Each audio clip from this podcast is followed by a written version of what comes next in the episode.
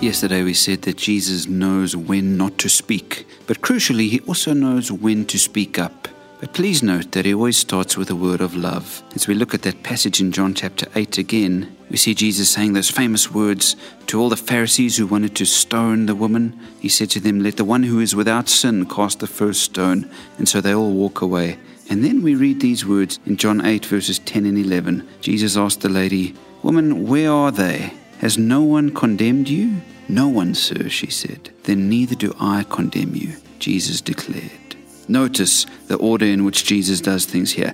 He doesn't open up by condemning, he doesn't start the conversation by listing her sins and pronouncing judgment. He doesn't jump in and tell her what's wrong with her. Unlike the Pharisees, he starts with love, he starts with grace. Keeping our balance between truth and love means this we love first and we guide people to the truth from a place of love.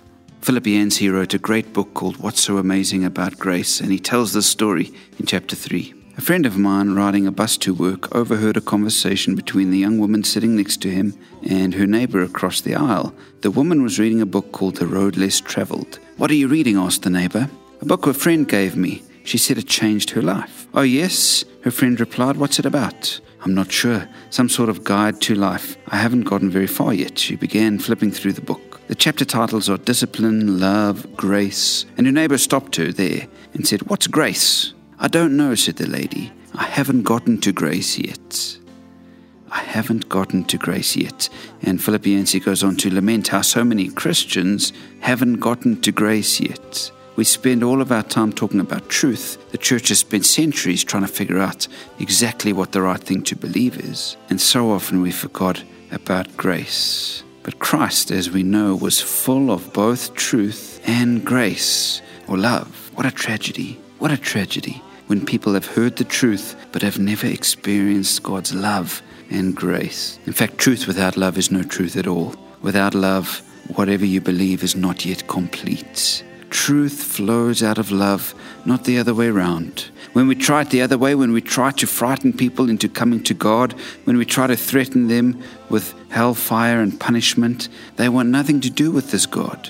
That is why we need to follow the example of Jesus, saying, Come as you are, come with your sin, come with your brokenness, come to Him and find Him to be full of grace and love.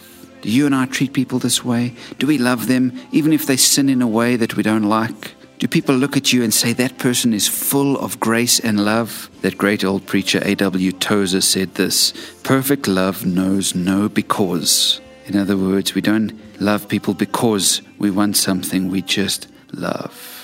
And so learn from Jesus today, friends. Love first. Let the words, Neither do I condemn you, become the start of your thinking when it comes to every person in this world. There's no balance if we come at this the wrong way. Love first.